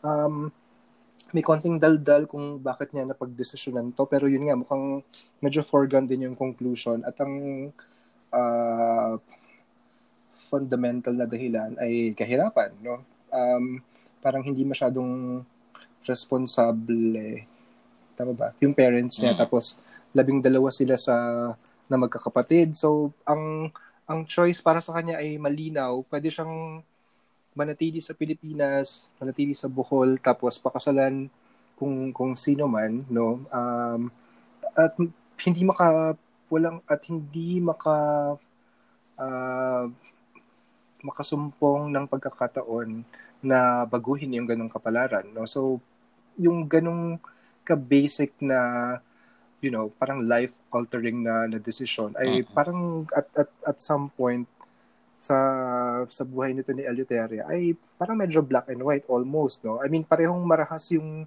yung pagpipilian pero mas pinili pa rin niya yung yung isa kasi nga otherwise parang wala talagang mangyayari mm-hmm. so ganito talaga yung yung kinasasadlakan ng um, marami sa ating mga sa mga kababayan tapos uh, nung dumating na nga siya sa airport ay na tapos ayun, ayun, malinaw para sa kanya na hindi pag-ibig yung yung dahilan para pumunta siya sa sa Germany, no? Talagang uh, gusto ko yung clarity na yon para sa kanya na hindi hindi siya uh, tulad ni Merly halimbawa, parang hindi hindi siya nag-illusion or hindi niya iniisip na hindi niya ni-romanticize to a certain extent yung kanyang pagpunta doon, no? Talagang malinaw sa kanya na uh, economic yung dahilan ng kanyang pagpunta ng ng Germany. Parang ticket to a better life si si Hans, no? At ang specific na na manifestation nung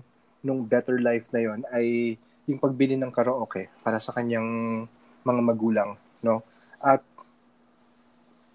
ayun, tapos uh, pagdating niya sa Germany, si Hans ay harsh. Si Hans ay majubis, um, walang trabaho, hindi marunong mag-Ingles, ma mabisyo, nakatira sa magulang, uh, limang limang kahan ng sigarilyo ang nauubos isang araw na hindi ko ma-imagine, no? Pero parang, anyway. So, Nagyoyosi ka ba? So, Nagyoyosi ka? Nagyoyosi ka, dati, di ba? Ah, hindi. tumigil ka na? Although, pagkasama ko yung ibang, pagkasama ko si Alfonso na mapayosi ako. Anyway. Grabe.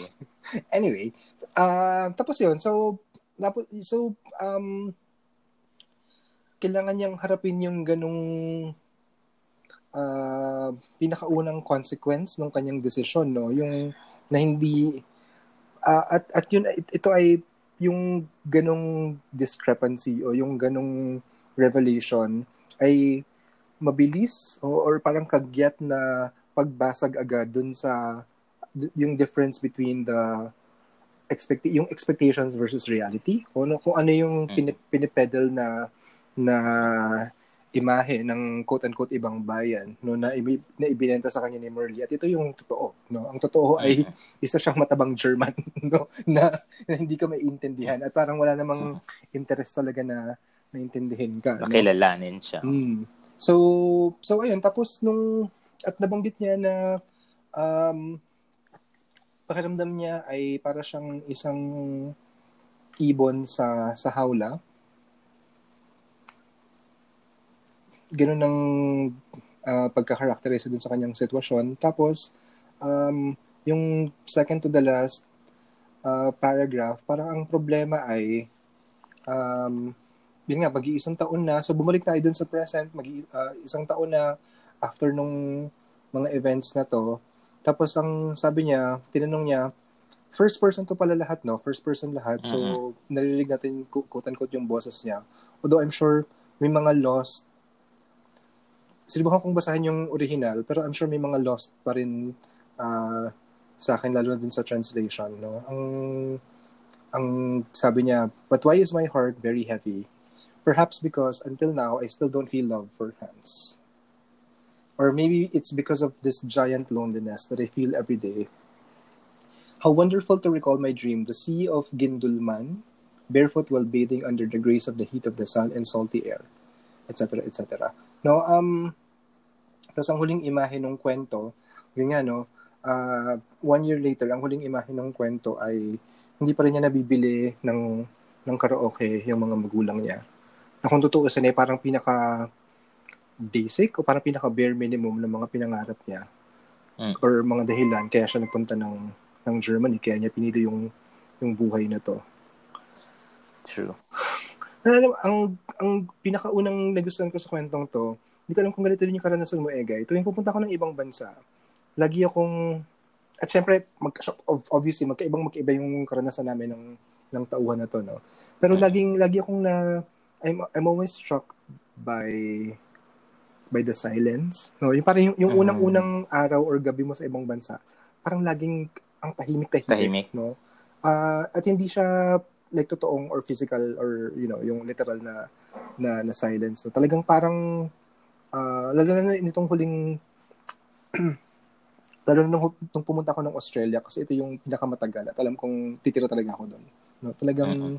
um, yung yung katahimikan sa lahat ng bagay na kahit yung mga perfunctory na ginagawa mo lang sa Pilipinas o dun sa bayan mo, para meron siya ibang something pag nasa ibang bansa ka. No? May ibang bigat o may ibang complication, uh, etc. No? So parang ito yung pinakaunang uh, napansin ko sa kwentong to na kasi nga yun nga, tas first person pa to. So um, makik maririnig mo talaga sa sa boses nung, nung, nung tauhan yung um, pagkasadlak sa ganong ganong kalagayan no? Um konting historical context siguro. So yun nga no? So parang mail order bride yung or mala mail order bride yung yung sitwasyon nito ni uh, ni Eleuteria no? Tapos uh, ang interesting syempre na paano ba? Para siyang interesting na offshoot or the offshoot. O parang interesting siya na classification ng ng labor no ng ng mm. feminized na na labor tapos yun nga no kung yung uh, it, yung policy yung labor export policy na in-institutionalize nung mga pan- nung panahon ni Marcos ay solusyon sa kawalan ng trabaho, no? Sa solusyon sa kawalan ng trabaho, saka paraan para bumalik or parang kumita yung yung gobyerno ng Pilipinas. Parang may ganong quality din itong mail order bride phenomenon. Sarap. parang mm-hmm. may ganong quality din itong mail order bride phenomenon. Mm-hmm. Pero uh, parang nasa ano Bakit ka tumataw? Hindi, hindi parang, narinig ko kasi yung umi- iniinom mo. Ah, sorry. parang, Ako na naman. Kasi nga po, kasalanan ko pa rin.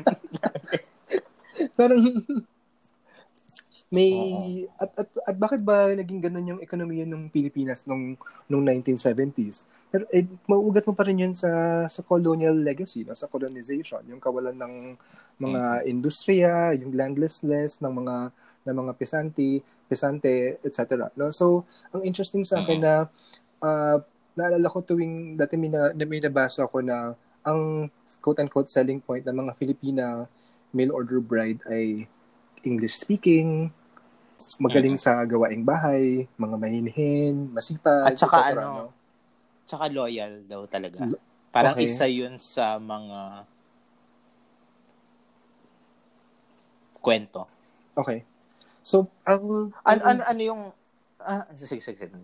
Hindi kasi, naalala ko lang, napanood mo ba yung 90 Day Fiancé? Na yeah. naging ano, pero alam mo ah, na naging pop, oh, na naging kasi parang naging popular na memes yung ilang mga part na. Pinanood ko kasi yung season mm. na yun. Kamusta? So, parang uh, reminiscent yung mga detalye dito kasi nga parang nag-video chat sila. Mm. Tapos hindi inaamin nitong si lalaki na ito lang pala yung height niya, ano, na ang liit-liit pala niya kasi nakita mo naman yung lalaki, di ba? Yung, yung walang leeg. Oo, si, yung walang leeg na lalaki. So, so parang nagulat siya nung, nung, nung nagkita sila na, na gano'n, parang nagsinungaling tungkol sa sa sa height, etc. Tapos parang na hindi ayaw ng lalaki na magkaroon ng anak tapos gusto nitong babae na mag, ah, magkaroon okay. sila ng anak. Yung babae okay. meron na siyang meron na siyang anak na lalaki. Mm.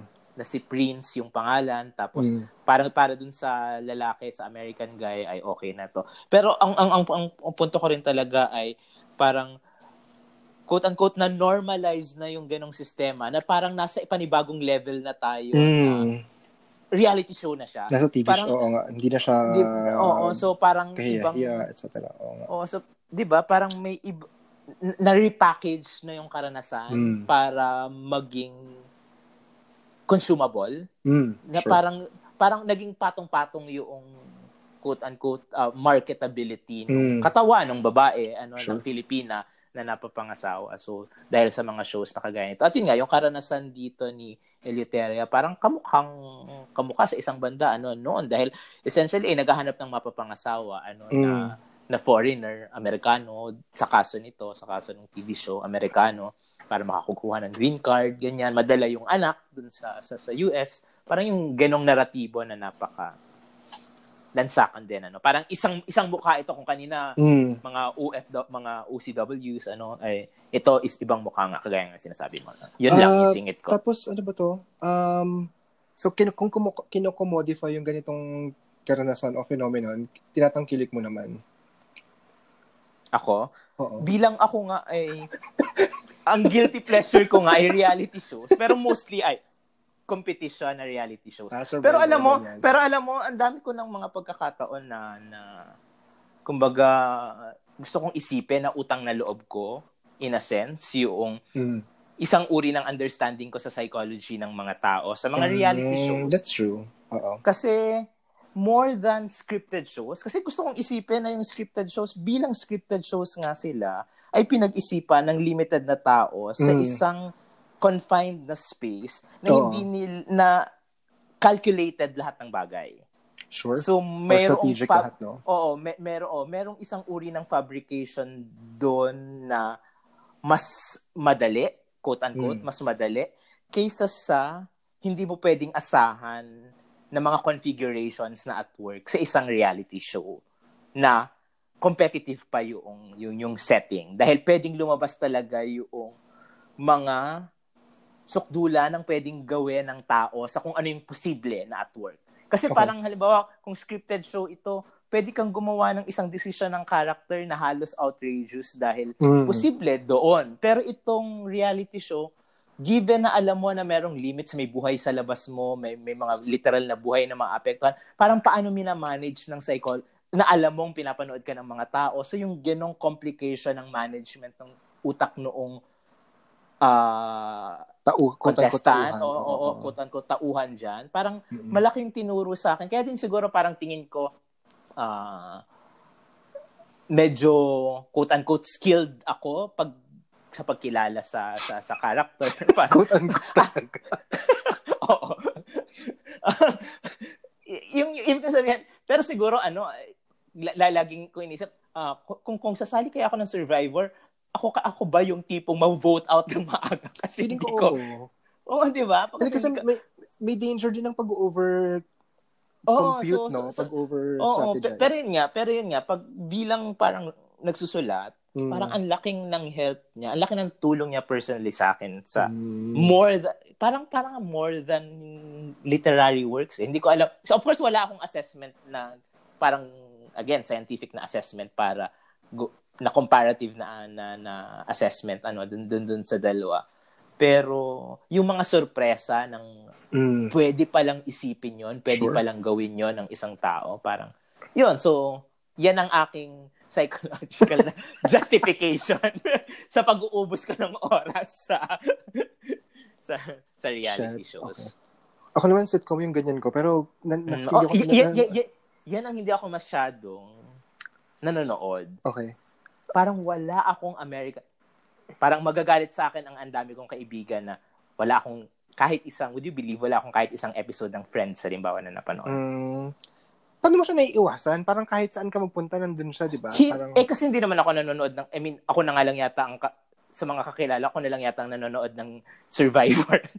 That's true. May isa pa pala. May, so, parang kebs naman ako kasi pa, personal ko nga na enjoyment yun. Parang, alam mo yun, parang kebs ako sa kung ano yung nag sa yeah, nag-enjoy sa, sa mga ano kasi sa mga waiting room, sa mga eroplano, ganyan, 'di ba? Parang yung ubiquitous ng friends, no. Oo. So uh, So yun. So anyway. get, sa, sa ganong paraan ko na lang na parang ang gina-justify para kasi ang dami-dami. Tapos ngayon nga na sorry na punta sa ngayon Big Brother yung pinapanood ko. Pag ganun kasi ang pinapanood ko. So syempre pinapanood ko lang naman sila habang nagluluto, habang kumakain. Uh-huh. Parang hindi naman ako tutok na tutok. Pag Survivor, tutok na tutok ako dahil pati pag-uusap kung ano yung sinasabi at hindi nila sinasabi at kung paano ine-edit yung mga sinasabi mm. nila. Pero pero itong mga to, nakaano nga sila eh. Ang ang ang ang ang advantage ngayon, 'di ba? Dahil nga sa technology, pwede mm. panoorin. Sila, nandoon ako sa point na kaya ko manood ng times 1.7, almost times 2 yung speed. Talaga? Wala na akong pinapanood ngayon ng normal na speed kahit pelikula. Pag pelikula, 1.25. Okay. Mali ba yon? Ay, ako hindi. May respeto ako sa art of filmmaking eh. Wow! Nox! so, Pati yung mga basura. Bu- bukod sa bukod sa pelikula, ano pa ang ano pa yung mga tanging bagay na nire-respeto mo? so may nire-respeto ka pa naman pala. Ayun. Pero ako wala, ganun na nga, parang 1.25 parang in- in-adjust ko na. At least 1.25 pa. Wala pa naman ako sa 1.7 pag sa pelikula. Pero pag reality shows, 1.7 na ako. Ang ang running joke nila Alaska sa kanila. Kasi 'di ba nag nag-recap sila ng uh, RuPaul. Tapos, uh-uh. Ah, yung, yung speed mo sa podcast, ano? Wag mo sabihin times 1 or ano, normal wala. speed. Normal, 1.5. Normal speed. Oh. Ako, 1.5 din. Parang nababagalan na tuloy ako ngayon kapag nakikinig ako ng podcast tapos one. Parang ang bagal nila magsalita. Itong si, itong si William sa kasi Alaska, yung nga, pag pinapakinggan daw ni, ni William yung yung episode, tapos naka, naka two. Naka two, two times yung speed. Tapos si si Alaska, yung pagsasalita niya normal. kasi naman magbabagal kasi sa magsalita. Oo. oh, ako sanay na rin ako. Pero one, hindi naman two, parang pag minsan. so, 1.5 ako sa ano, sa, sa sa mga podcast. Lalo na kung ganun nga na parang papa, kahit naliligo ako nasa banyo eh. So, okay. nag-play okay. lang siya. Okay, parang ano na kailangan kitang putin. Sobrang. Kasi nasa oh, go, na. oh, go na. Balik tayo kay Eleuteria. sorry, sorry, Eleuteria. sorry, so, sorry. Uh, kung, kung uugatin mo nga yung, yun, nabanggit nga, yung, yung pag, pati yung pagma-market, siguro kasama na din tong pagko-commodify in reality True. show format, no? Yung, yeah. kaya, kas kasama siya sa, sa pin sa pin at uh, na nakarahasan, no? Na, na na dulot nitong ganitong phenomenon. Kasi nga kung tutuusin yung yung legacy kung legacy ng colonialism to a certain extent yung inequality um tapos ngayon yung mga biktima noon ay na-exploit na naman sa ganitong panibagong forma no? So talagang ano talaga siya uh, parang trap. Nakaka, parang may may ganong sense na uh, wala kang pupuntahan no? Uh, Ayun. Gusto ko lang gusto ko lang bigyang diin nun kasi uh, ano ba? Siguro uh, ang nag what what separates itong mail order bride phenomenon from the quote unquote ano conventional uh, migrant labor ay meron kasing veneer ng parang affect no may may veneer ng mm. ng emotions ng mga mm-hmm. relasyon no pero uh, sure dito, dito sa kwentong to, malinaw na economic din primarily yung, yung transaction, no? May, may, may puwang para kay Eleuteria na siguro someday matututunan niyang mahalin itong si, si Hans, no? Pero prim- malinaw sa kanya primarily na nakaugat yung ganong relasyon sa sa isang economic na na transaction. No? So talagang patibong talaga na you know, siklo ng ng karahasan yung yung ganitong bagay, no? Um, may na, dahil ako yung nag-research, itong mail so, order bride ay, oo, nagsimula sa catalog service. Actually, hindi ko naman alam to. Yung catalog service, uh-huh. no? So, mga yep, apparently, uh-huh. alam mo yon Ba't mo alam? Oo. Uh-huh. So, eh, may essay nga, may essay tungkol ah, si Roland, Roland din. Oo, tama, tama, tama. Na, yung maaring bumili yung mga lalaki ng mga video ng mga posible nilang True. asawahin. No? Tapos pwede nilang sulatan, uh-huh. ganyan. As obviously, nag, nag um, nag-transform. Makatanong ka ng bakit mo alam. bakit alam. As office. Di ba parang buhay ka na ba noon? Ganon. Uh, uh, tapos sinubukan, merong merong batas, no? Tama ba? Alam ko alam ko may may batas na nagbabawal sa negosyo, no? So pag negosyo uh-huh. sa ganitong uh, business, no, yung pag uh-huh. pag-facilitate ng So ng mo links, label no? na gano'n. Yun nga, pero dahil Filipino yung yung batas, sa, sa, dito lang sa Pilipinas yung batas, yung jurisdiction niya ay limited, no? So, halimbawa yung mga ganitong pwede ka namang maging mag-transact sa ganung negosyo kahit hindi siya based sa Pilipinas, kahit kung Pilipino uh-huh. ka, no? Tapos itong mga ganitong sitwasyon kay uh, kay Eleuteria saka dun sa kaibigan niya, parang kung tutuusin, kahit na uh, objectively speaking ay vulnerable sa Eleuteria, uh, nandun siya sa domain na individual choice, no? Parang ganun kasi yung, mm-hmm. kaya medyo mahirap din um, i i-litigate yung mga ganitong yung ganitong kaso I think ha ang interesting uh, naman na para naman sa mga receiving countries quote unquote no sa US Australia sa sa sa UK ang ang nile-legislate naman sa mga batas na ito ay paano protektahan yung estado no? So para paano halimbawa masisigurado na genuine yung relationship o genuine yung marriage mm-hmm. bago ma- bago ma-provide ng citizenship yung yung babae no? So parang um paano ba? Yung yung role ng estado sa sa mga bagay na ito ay uh, para sa receive parang ang tinataguyod talaga niya ay yung sa sarili pang sarili niyang interest no uh, economic interest ng estado at parang secondary na lang lalo na sa Pilipinas yung mga ganitong personal na vulnerabilities, no? Um, hmm. kasi nga dito, yun nga, um, kung parang pareho yung pareho yung quote-unquote solusyon na ibinigay dun sa, kasi mag, naalala ko magkasunod tong floor contemplation sa Kasara Balabagan eh. So, hmm. pero ang, ang solusyon talaga ay hindi, huwag natin silang paalisin. Para hindi ganun ang solusyon. Ang solusyon ay i-rebrand natin yung OCW at gawing at, at, at i-re-angle natin at sabihin ay actually nagsasacrifice sila para sa bayan, ganyan ganyan. So True. um at yun nga ito dito yung yung famous na na na thesis ni ni Nefertiti Jar tungkol dun sa fantasy production no na ang ang ang solusyon sa totoong totoong mga problema ay para sa pag-reorient ng ng fantasy no sa realm ng fantasy uh-huh. no uh, na yun nga ang nagbibigkas na tong lohika ng kapitalismo at nasyonalismo ay mga ganitong mga mga pantasya so yung retorika ng estado interesting sa akin at kaya ang uh, uh, I was struck by the title nitong nitong kwento na yung damgo ay panaginip no may uh-huh. may interest may slippage pag tinranslate sa English kasi yung dream ay nagiging pwede rin siyang pangarap eh, no? or dream na yung ambition, etc. Pero uh-huh. ang damgo sa original ay ay panaginip lang. No? So yung yung ganito, kung na-establish natin kanina na grabing parang nakaka-corner or parang uh, suffocating yung ganitong sitwasyon, no? Uh-huh. Na yun nga maraming layer ng karahasan, uh, economic, gender, um, race, etc. no?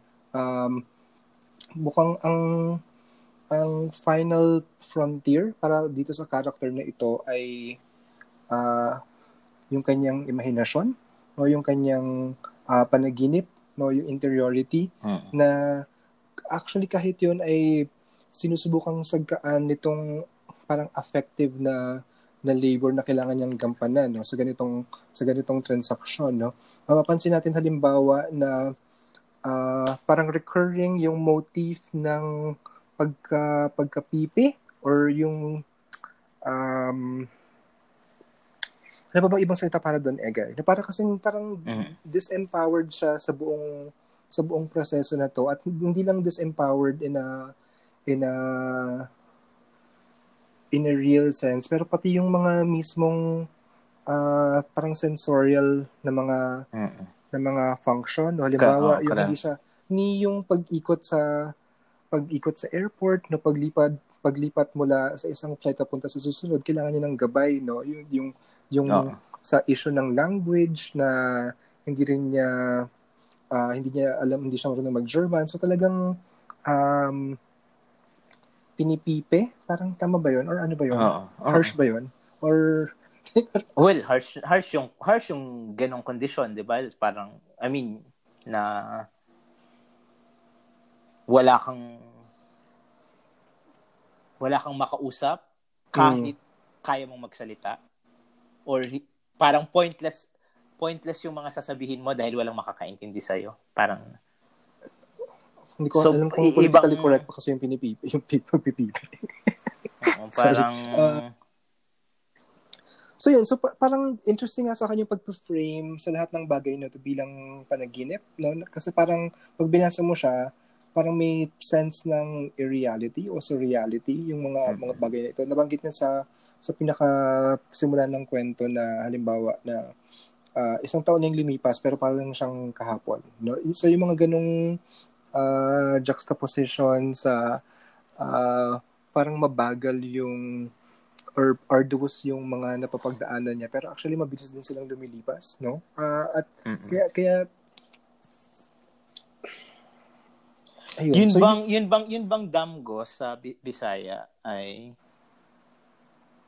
uh, dream lang na panaginip o kagaya rin ng English na pangarap din? Hindi, yun nga, panaginip lang siya. Hindi siya ah, panaginip, hindi siya uh, hindi siya kagaya ng dream. Yeah. Kaya nga interesting okay. yung sa sa English kasi, kasi, kasi double, no? Kasi kasi kasi yung Japanese word ay kagaya ng dream sa English eh na dalawa yung pareho. Ah, talaga. Ka, oo, okay. yume. Mm-hmm. Parehong pangarap at panaginip. Okay, anyway. So panaginip lang talaga. Panaginip lang siya. Ayun. Panaginip kaya, lang pala. Ano. Kaya yun nga no, parang kaya ang interesting ng juxtaposition na dumaan yung isang taon no ng so, mukhang harsh na, na relasyon na ito, uh, uh, harsh na, na sitwasyon. Tapos dumaan siya bilang bilang panaginip. Naisip ko ngayon kung yun ba yung paraan ng writer at or at o nung character para uh, i-preserve o protektahan yung yung sarili no na pag-frame doon sa ganong sa ganitong sitwasyon bilang um, panaginip. Hindi ko hindi ko alam kung ano yung sagot doon. Pinag-iisipan ko lang siya. Uh, ano pa ba? Ayun lang. Na, na, na, oh. Napili ko to kasi merong mga daldal ngayon, if I may be, ano, personal, no? Um, oh, may mga, may nakita Hello, nagkwento na nga. Oo nga. ng biography. Hindi yung, um, kasi marami ngayon, kasi nga, ang harsh naman talaga ng political situation sa Pilipinas. As in, harsh talaga siya. Lagi kong, lagi kong iniisip na, siguro ang ang dami nating nagagawa kung wala tayong ini-expend na isipin, emotional uh, ano oh, true or na intellectual energy. labor para dito sa mga karahasan ng estado na to no uh-uh. tapos naging popular at naging katanggap-tanggap na yung mga sentimiento na magkapabalik ng Pilipinas ganyan no dati yeah. Uh, dati medyo judgmental ako sa ganyan eh tapos nung nakapag nung tumira ako sa ibang bansa tapos nakausap ko yung mga mga Pilipino. Yeah. Tapos, ah, uh, ano siya, actually kahit hindi lang Pilipino, kahit yung mga ibang, yung mga Nationalities, ibang, uh, kasama sa cohort sa PhD program, parang uh-huh. automatic yung tanong na, are you staying? Or parang, anong gagawin mo after after you get the degree, no? So, parang, uh, hindi na, kasi, kalayaan nila yun. Naisip ko na, na, na, mm. na ano naman Nagpa, yun. Pero, nag, nagpapaalam ka na ba?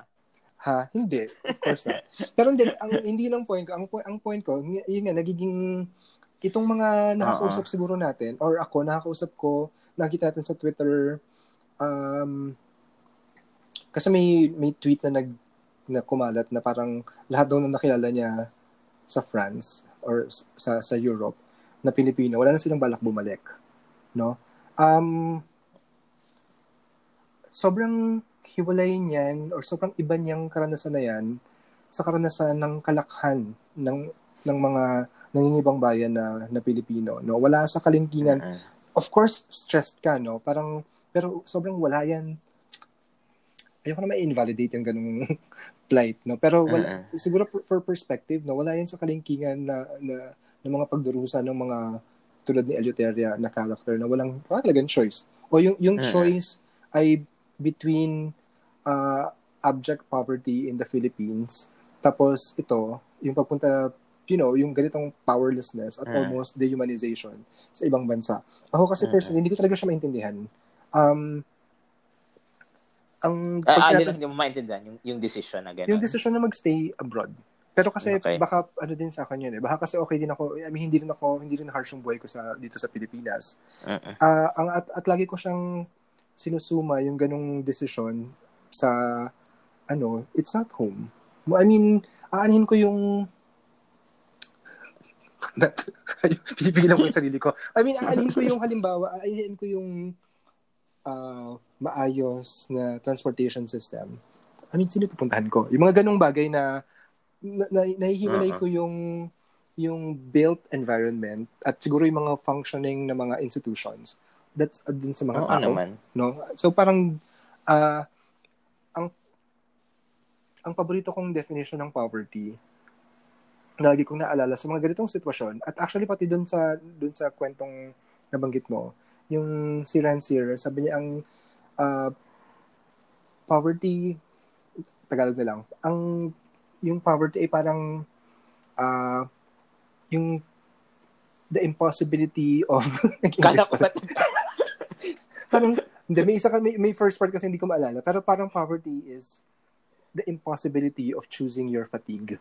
Yung parang lahat ng piliin mo nakakapagod. Parang lahat ng piliin mo marahas. Yep. No? Pero parang kailangan mo lang mamili ng hindi masyadong marahas. No? So, uh, at yun ang lagi kong iniisip na kung ang choice mo ay middle class existence sa Pilipinas, uh, na harsh, I mean harsh ng traffic, harsh ng policy, etc. No, tapos, ang choice niyan ay, uh, I don't know, a migrant life in some some country, no? Sobrang ibang, wala, ibang lupalop yan sa mga kailangan pagpilian ng mga ng mga migrante, no, ng mga ng mga Pilipino. Totoo. Totoo naman. So, keep that to yourself. Parang gusto ko siyang sabihin talaga, okay, parang, Twitter mo yan, pero parang, hindi kasi parang nagkaka- nagkakaroon kasi sa, ng kapangyarihan sa, yung mga sa, sa pinapatulan mo talaga.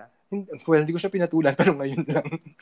kasi nagkaka, nagkakaroon ng power yung ganung sentimento pag pinapaulit, pinapaulit siya ng pinapaulit at lagi niyang I mean, unconsciously at, at, at, siguro. At ano, ano, ano, ano yung danger ng pag empower sa ganong uh, sentiment? Natatabunan niya yung, sa tingin ko ay mas, hindi naman to, ano, baka pwede, baka kasi sabihin, ano ba to, beauty pageant for suffering, parang ganyan. Nagdudurusa naman tayong lahat, pero kailangan, feeling ko kailangan natin ng perspective. Mahalaga yung perspective sa mga ganitong bagay.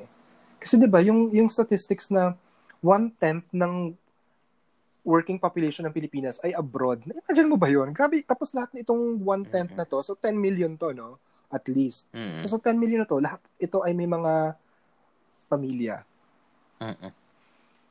So grabing, feeling ko yung generation natin, kasi kung lumaki tayo ng 90s, no? Tapos parang we, we came of age, na yan, floor contemplation, kilala natin. Uh-huh. Grabe, yun pa naman yung floor contemplation, yung bitay-bitay. Uh-huh. Yun ang first intimation ko ng kamatayan doon ko na-realize na, oh my God, mm. pwedeng, pwede kang mamatay. I mean, pwede kang, pwedeng mangyari sa yung kamatayan. So, tap, tap, yeah. so in, entwined na siya dati pa sa sa ideas ng ng justice, ng migrant labor, etc. Mm-hmm. So, feeling ko yung generation natin medyo um, malay sa mga ganitong ganitong diskurso. Kasi nga, uh, parang lahat, lahat tayo ay may kilalang nag-abroad. True. Sa, sa pamilya namin, hindi ko mabilang kung, kung ilan yung nag-abroad. As in, hindi ko talaga mabilang. Sobrang dami. Mm-mm. Ayun, yun lang. Tapos, irreparable yung, binabanggit mo nga, yung social cost, no? Imagine mo ba, mm-hmm. magtatrabaho ka sa ibang bansa ng 20 years. Imagine mo ba yon 20 years of your life? Um, It's one-fourth yeah. of your life. Ganyan, di ba? Mm-mm. Tapos ikaw, nandiyan lang sa Japan, nagpapaano, nagpapalaki ng katawan. Nagbabawas nga ako ng timbang. Buti nag-weigh. Grabe ka. Kasi may deficit ako sa ano, protina. Anyway. So ang option ang option ko ay minom ng isang baso nun o kumain ng 10 kilong sashimi. Ay, okay. oh my God. Oh my God. Grabe. ano? Never mind. May mag may magme-message na naman sa iyo kung anong ibig sabihin ng mga pinagsasasabi mo. I-bleep, i-bleep natin yan sa editing. Kasi may editing. Walang editing. oh, ayan. Anyway, so, may gusto ko pa bang sabihin? Yun lang naman. Oh, wala na. Bilang mag-aalauna na ng sorry, madaling sorry. araw dito. Daldal na naman natin. Ayan. So, salamat. So, Glenn, dahil ikaw ay may mga ganap sa mga susunod na linggo, so Yes. tayo ay magre-record ng maagang episodes. Pero lalabas pa rin itong mga susunod na episodes ng Sabado, next week, and Mm. next next week. Pero medyo mag-iiba yung uh, format. Yes, ang ng napag-usapan natin ay mas episode. maging craft-centric para hindi tayo kailangan mag-ano, maganda. Maganda naman tayo, Maganda pero kumbaga, oo. dahil uh, mas mag-ampas ang pag-uusapan natin ay sarili nating practice. Tungkol sa, Mm. may, may topic pa rin tayo. Yung isa nating pag-uusapan ay tungkol sa plot. Yung Mm. isa ay Tungkol sa? tungkol saan? Setting ba? O, basta meron kaming dalawang paksa na pag-uusapan na may Mm. kinalaman sa sa yun nga, sa craft, sa art of writing, ano, at yun yung pag-uusapan namin sa susunod na dalawang episodes nitong anong kwento natin. So, yun, Yes. so sana pakinggan nyo pa rin at lalo na yung mga interested sa sa, sa writing, ano, Pagsusulat. sana sana may mapulot kayo mula doon. At kami rin, I'm sure may mapupulot kami sa mga sarili naming daldal. Kasi kasi gano'n naman. Kanina, ka- ka- hindi, kanina kasi umatan nga ako na, kaya tayo gabi ulit ay umatan. Bukod sa may inuman kami pinuntahan, ay umupo rin ako sa, sa, sa workshop ng, ng Lira at binanggit ko nga sa kanila. Ayun, sa, sinabi ko sa kanila, sinuggest ko, baka maganda na, kasi nga dahil sa sobrang dami nila, Hmm. hindi na naririnig yung yung yung fellows mismo na mag-respond after or Mm. magsalita tungkol sa work nila. Sabi ko, baka dahil nandun naman sila, baka pwedeng ma-discuss din nila yung gusto talaga nilang gawin dun sa work dahil hindi para ipaliwanag, kundi para ma-enlighten din sila mismo dun sa project. Dahil bilang Mm. teachers, di ba tayo na-experience natin na mas naintindihan natin yung itinuturo natin dun sa moment mismo na dinidiscuss na natin. That's true. Oo. Dahil nakikita natin yung anyo noong Hmm.